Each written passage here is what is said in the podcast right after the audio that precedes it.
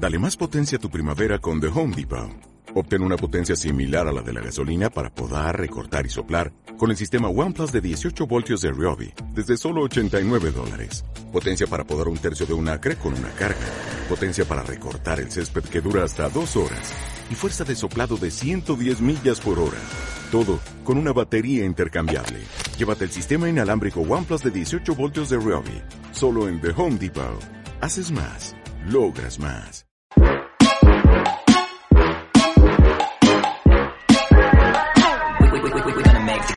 ¿Qué tal? ¿Cómo estáis? Bienvenidos a Oposiciones de Educación. Yo soy Diego, maestro, profesor y preparador de oposiciones. Y como todos y todas sabéis, me podéis encontrar en instagram.com barra preparadoredufis o en mi página web preparadoredufis.com. Vale, vale, el spam está genial, pero han pospuesto las oposiciones. La mayoría de oposiciones no se celebran en junio como estaban previstas y las de magisterio pues han pasado un año más. Entonces, Diego, ¿tú qué sabes de esto o parece que sabes qué hacemos ahora? Y me gustaría comenzar con lo que no haría bajo ningún concepto. Y es que yo no dejaría de estudiar, yo no dejaría de prepararme las oposiciones, sea que las tienes dentro de un año o las tienes dentro de dos. Oposiciones va a haber, eso tenerlo por seguro porque viene ahora una oleada de jubilados que, asusta. Entonces el tema de la educación no puede quedar sin reposición. Por tanto, nos hemos de centrar, hemos de descubrir y volver a recordar ese para qué, ese para qué tan fuerte de querer ser docente, de tener esa estabilidad que voy buscando. Y como quiero estar en la rueda, quiero estar preparado, quiero estar inspirado, no dejaría de prepararme. Ahora bien, te digo que no pares, pero tampoco sigas al mismo ritmo. ¿Bien? Es decir, no te sigas preparando como si quedara un mes o dos meses porque no vas a llegar a dentro de un año o dentro de dos. Por lo tanto, reestructura todo, no te desmotives, ya has tenido tiempo de desmotivarte, de estar confinado, de estar confinada, y has pasado seguramente por todas las etapas emocionales de querer hablar con todo el mundo, de tener ganas de salir, de que salga el sol y arriba, de que esté lloviendo y abajo. Bien, hemos pasado ya por ese bucle y os voy a dar cinco pasos de cómo afrontaría yo las oposiciones sabiendo que ahora tenemos más tiempo. Como he dicho, primero de todo, no parar. Es fundamental en esta oposición tan subjetiva y donde hay tanta competitividad seguir formándote. Es decir, sigue mejorando en todos los ámbitos de educación. Cuanto más sabes, más real suenas y cuanto más sabes, puedes defender lo que te echen. Si tú coges los bloques temáticos de tu especialidad, tú coges las problemáticas que hay respecto a tu especialidad e intentas tener recursos y formarte en cada una de las metodologías que dan respuesta, ¿sabes qué? El día de la oposición vas a poder defender todo lo que te echen.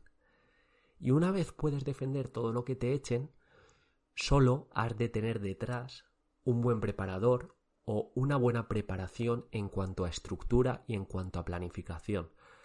Pero el corazón y el corpus de la oposición es la formación, el tener recursos, el saber cómo funciona el aula. Y desde ahí vamos a partir. Segundo punto, mejora la parte práctica si te tienes que enfocar ahora en algo, es mejorar la programación, hacer la programación. Si antes tenías un churro, es el momento de rehacerla. Por cierto, tenéis un vídeo, un seminario sobre programación en mi canal de YouTube. Y además, he abierto plazas del curso de la programación, por si alguien me quiere preguntar o si alguien necesita ayuda. Es el momento de ponerse con la programación. Y de igual manera, si vais a defender escasamente el tema de los supuestos prácticos, es momento de hacer al menos dos supuestos prácticos mensuales. Mínimo, me da igual lo que quede, pero mínimo. Aquí hay dos tipos de opositores. Habrá gente que se ha desmotivado, va a dejar de hacer cosas y luego va a ser proporcional al tiempo que le va a costar reengancharse. Y luego está otro grupo de opositores que cada vez es mayor, que siguen en la rueda de la preparación. Y yo quiero que estés ahí, para que llegue el día del examen y sepas defender y sepas actuar. Pero recapacita, recapacita cómo llevabas la parte práctica de supuesto, programación, unidad didáctica y verbalización y estoy seguro que hay un margen de mejora brutal. Tienes una oportunidad súper buena. Antes no llegabas. Me han venido muchos opositores y opositoras. Es que, Diego, yo antes no llegaba. Pero ahora respiro porque sé que la oposición es en junio. Vale, perfecto. Pero prométeme que en la siguiente oposición no vas a volver a decir lo mismo. Porque esto me lo conozco. Me acuerdo cuando en la universidad igual tenía un examen, imagínate el miércoles, y de repente llegaba el catedrático y decía, no, lo vamos a hacer la semana que viene, que no me ha dado tiempo a hacerlo. Y todos, ¡oh, oh no había estudiado nada! Ahora voy a tener tiempo. ¿Qué pasaba? El miércoles siguiente, que otra vez todas las personas que no habían estudiado estaban en las mismas. Lo que no has hecho hoy, como no cambies las cosas que haces día a día y como no te planifiques de otra forma, vas a seguir haciendo lo mismo y vas a llegar apurado o apurada. Entonces, por favor, Cambia, cambia tu patrón y ponte desde ya. Pero no en velocidad liebre, de ahora en mayo quiero cambiar el mundo, ahora en mayo voy a hacer la programación, voy a hacer 50 supuestos y voy a dejarme hechos todos los temas. No, no, no, no, no. Empieza en mayo con cumplir, lo que sería un, mes de preparación tipo. Y luego ya veremos lo que ocurre. Vamos al tercer punto. Creo que el segundo ha sido muy delicado porque es fundamental ponerse las pilas. Y el tercer punto es ponte fechas límite ya que falta tanto para las oposiciones, al menos un año y poquito o dos años y poquito, ponte fechas límites. Si no, hasta diciembre, hasta febrero. Y me ha preguntado un opositor, ¿y si empezamos en diciembre? Le he dicho, uff, yo no lo haría, pero planifícate tú como estés, porque ya en diciembre es esperar a ver qué ocurre. Yo cuanto antes, dentro de las posibilidades de cada persona, empezaría a estar en la rueda de la motivación, de la acción y de ir hacia adelante. Y por eso es fundamental el punto de las fechas límite. Ya que queda tanto tiempo, tengo que mejorar la programación o tengo que hacerla. Tres meses vista, máximo, programación hecha. Impepinable, compromiso, amor propio, programación hecha. En dos meses me voy al calendario mínimo ocho supuestos prácticos o seis supuestos prácticos, impepinable no se puede negociar esto. Pero como no te pongas fechas límite y vayas pensando, es que aún queda un año, es que yo no iba tan mal preparado. ¿Sabes lo que pasa? Que la oposición de educación en sí no es tan complicada si la comparamos con otras oposiciones, en cuanto a contenido digo. Pero la competitividad es atroz. En el sentido de que mucha gente quiere ser docente, mucha gente tiene ese sueño y otros quieren esa calidad de vida. Entonces estás compitiendo y la gente que quiere competir y quiere llegar lejos, con uno mismo digo, ¿eh? Con uno mismo, eh, no para. Cuarto punto, haz una lista de las cosas que llevabas peor y conviértelas en potencialidades para la siguiente oposición. Me explico. Yo voy a la oposición, soy consciente de que los temas eran muy genéricos, lo apunto. Voy a la oposición, soy consciente de que no he hecho ningún simulacro, lo apunto. Yo iba a la oposición y la programación era muy básica o incluso la había comprado, no pasa nada, lo apunto. Ya tengo 3, 4 ítems para desarrollar y para mejorar respecto a la nueva oposición. Pero eso sí, otra cosa que no se negocia, todo, lo, todo lo que apuntéis en el papel lo quiero a la vista, lo quiero en un corcho, lo quiero en una pared, lo quiero en algún sitio donde se vea todos los días, para que cara a cara lo mires y digas, vale, ya sé lo que tengo que hacer. Porque de verdad os digo, me sentaría fatal y creo que a vosotros y vosotras mucho peor que se dé la oposición ahora en 2021, que se dé la oposición ahora en 2022 y sigamos teniendo la misma falta de confianza, eh, las mismas carencias respecto a hablar en público, respecto a defender la programación, respecto al documento, respecto a hacer casos prácticos, respecto a no haber hecho simulacros, porque tenemos tiempo.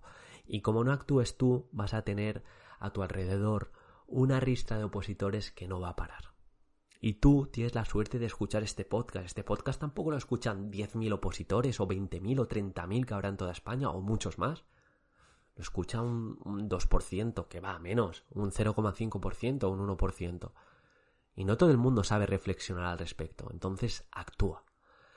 Y por último, uno de los hábitos que más me gustan, explica y enseña a tu alrededor.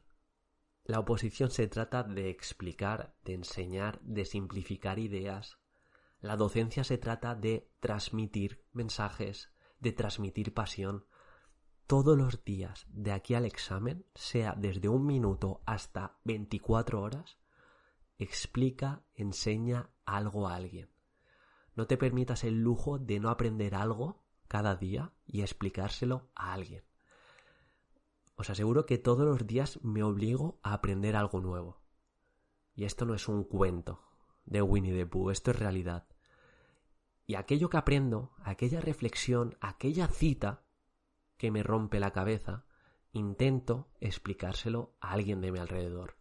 Sea amigo, sea amiga, sea madre, sea padre, sea compañero, si tenéis pareja, lo que sea. Pero de verdad, no paréis y recordamos los cinco puntos. Sigue formándote en cuanto a educación.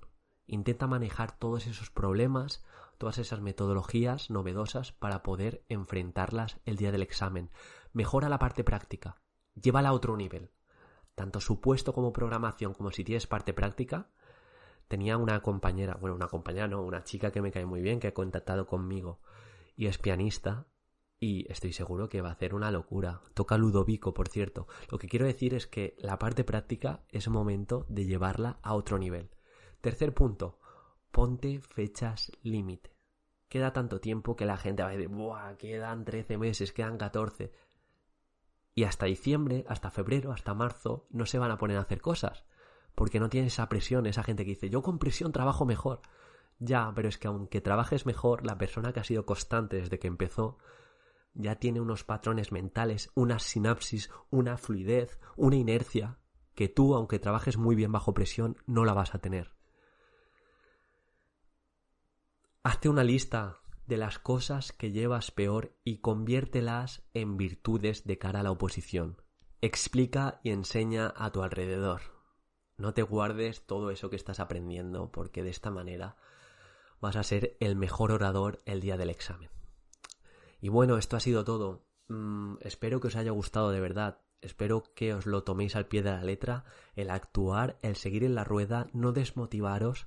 La acción lleva la motivación haz, haz y vuelve a hacer, porque solo así vas a ser la persona más creativa y que más mejore. Y como he dicho, que ahora es tiempo de mejorar la programación, de hacerla. Si tenéis cualquier duda al respecto, podéis contactar conmigo en preparadoredufis.com, ahí tenéis todo, incluso tenéis mi contacto. Un abrazo de 6 segundos, de esos que te segregan oxitocina. Y ya os digo, agradezco mucho el like, el comentario y cualquier cosa que me haga ver que estás ahí detrás. Un abrazo.